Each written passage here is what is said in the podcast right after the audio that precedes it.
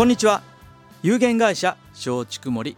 盛り上げると書いて森上です。森上光一のワクワクライフ20年の時間が今日もやってまいりました。皆さんと一緒に夢を語って時にはこのスタジオに来ていただいて生放送のワクワク感を感じていただき笑顔と元気になる素晴らしい番組です。今日も最高絶好調で感謝感激感動ありがとうございます、えー、今日の話題はですね、えー、実は先週の16日金曜日に、えー、東芋洗久美山町のね東芋洗い公会堂というところで、えー、これ毎月ですかねあの生き生きサロンっていうものをやられてるということで、えー、まあ、あの年配の高齢者の方があの集まって、えまあ、日頃ですね、えなるべくこう生き生きワクワク過ごせるようにするにはどうするかみたいなあの感じで、まあ、そういう集まりがあるんですね。それでそれを段取りしてる人がですね私の古くからのお客さんでもありですねでその方があの、まあ、森上さんと話してたら、まあ、元気になるし森上さんのいろんな、まあ、もちろん保険以外の話のところも大好きなんで、えー、来てくれたら嬉しいなみたいな感じで言っていただいたんですね。あのまあ日頃はですね、えーまあ、久美山町の役場の人とか社会福祉協議会っていうところが、まあえー、の集まりなんですけど、まあ、そこの関係の人とかですね、えー、話、まあ、しに来てはくれるんだけども、まあ、やはりあの高齢者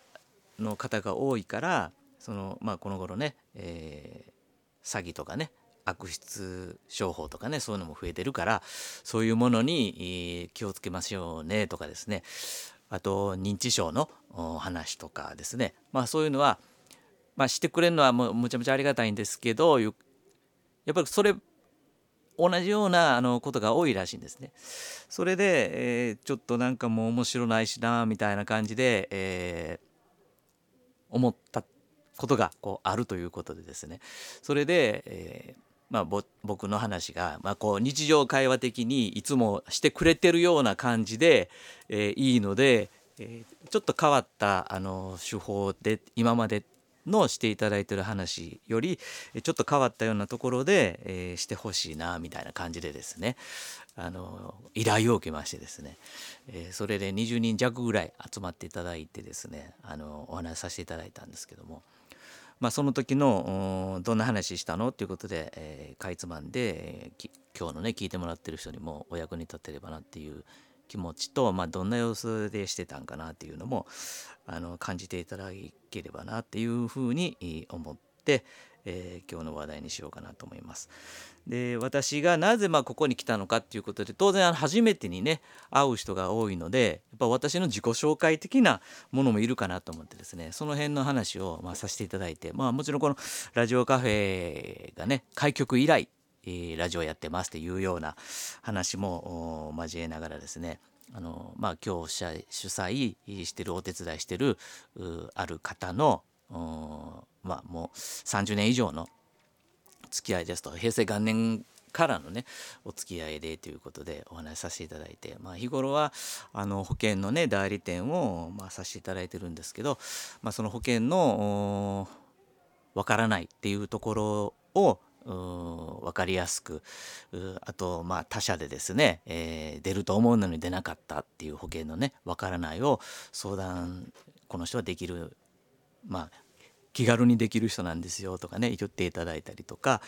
あのそれがすごく喜んでもらってますと。でまあ保険がメインだけども保険以外のことでも日常生活での困りごとも相談に乗ってもらってですねであの一緒にどんな問題でもまあ一緒に考えてもらってでそれをなるべくまあ解決できるように一緒にまあ進めてもらってで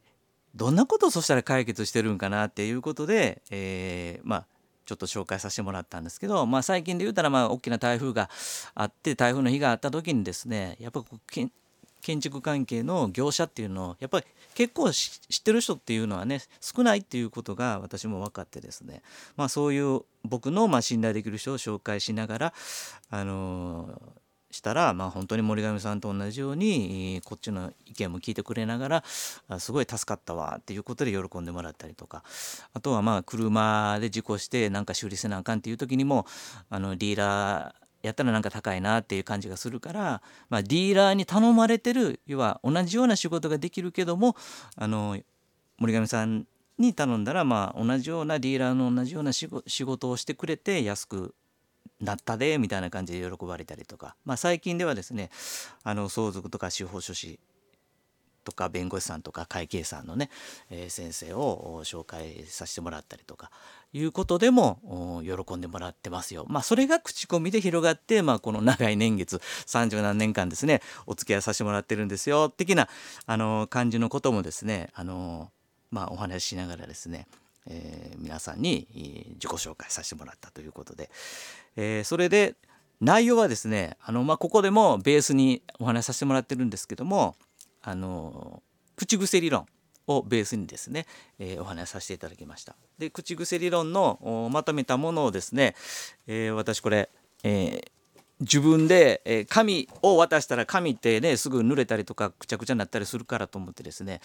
あの今日の皆さんのことを思いながら、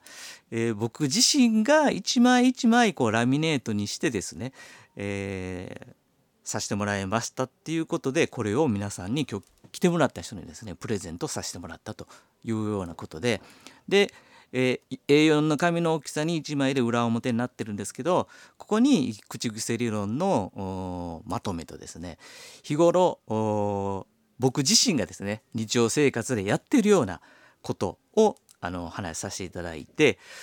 で実際にこれを書いてあることを皆さんと一緒にさせてもらったっていうことなんですけど、まあ、あのここにね集まってもらって自分の足でですね来れたこと自体がもう皆さん本当に幸せで、えー、すごいことなんですよっていうね。なんこう普通に日常生活で起こってることがいや実は本当はむちゃむちゃそのことだけでも幸せなんですよと。というのは病気してたりとか怪我して骨折してたりしたらね自分の足で来れないですよね。でそういうことを思うとここに来てるだけでも普通に日常生活を送れてるだけでも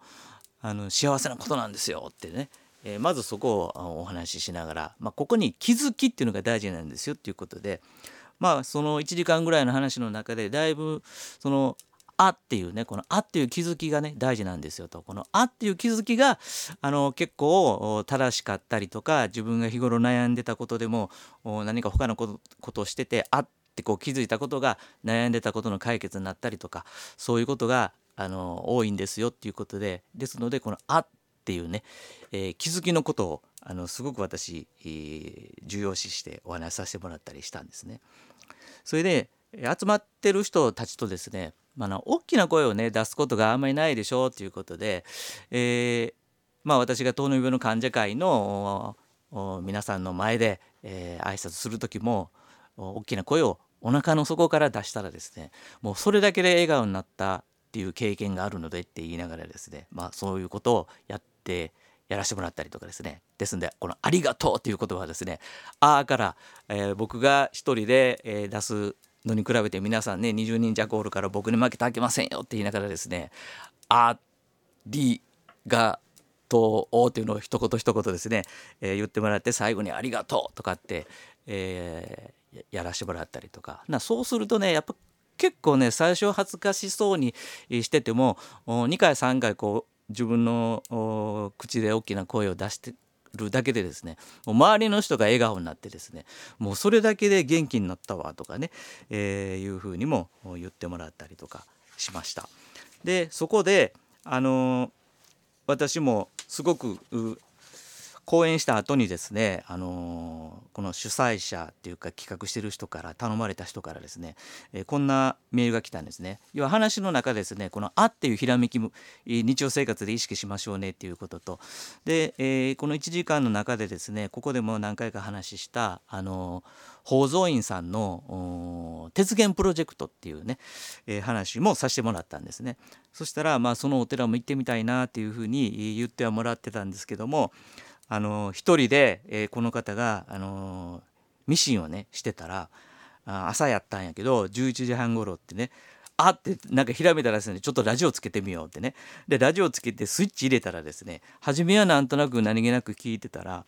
あれと思ってよくよく聞いてると僕が話してたその宝蔵院さんの寺そばのね話が出たらしいんですね。でそこでうわみたいな感じで思ったんですよ。この「あ」っていうことがとっても不思議でしたと。だから森山さんがまあその講演会の時に言っていただいたこの「あ」っていうひらめきをですね、あのー、たくさん言ってくれたから私もそのラジオをつけたことによって何気なくやったんやけどこの宝蔵院のテラスバ行ってみたいなと思うところに気づいたいかなみたいな感じでですねもう早速日常生活に生かしてくれてで、えー、不思議な気持ちになってワクワクしたっていうふうにですねあのこういう声を聞かせていただいたんでねむちゃむちゃ私自身もですね、えー、嬉しかったなというふうに思いました。ですので皆さんもですね本当に人生の中でですね、えー、これからもですねこの「あ」っていうねひらめいたことをやってみてくれたらですねあの自分の中でですねいい方向に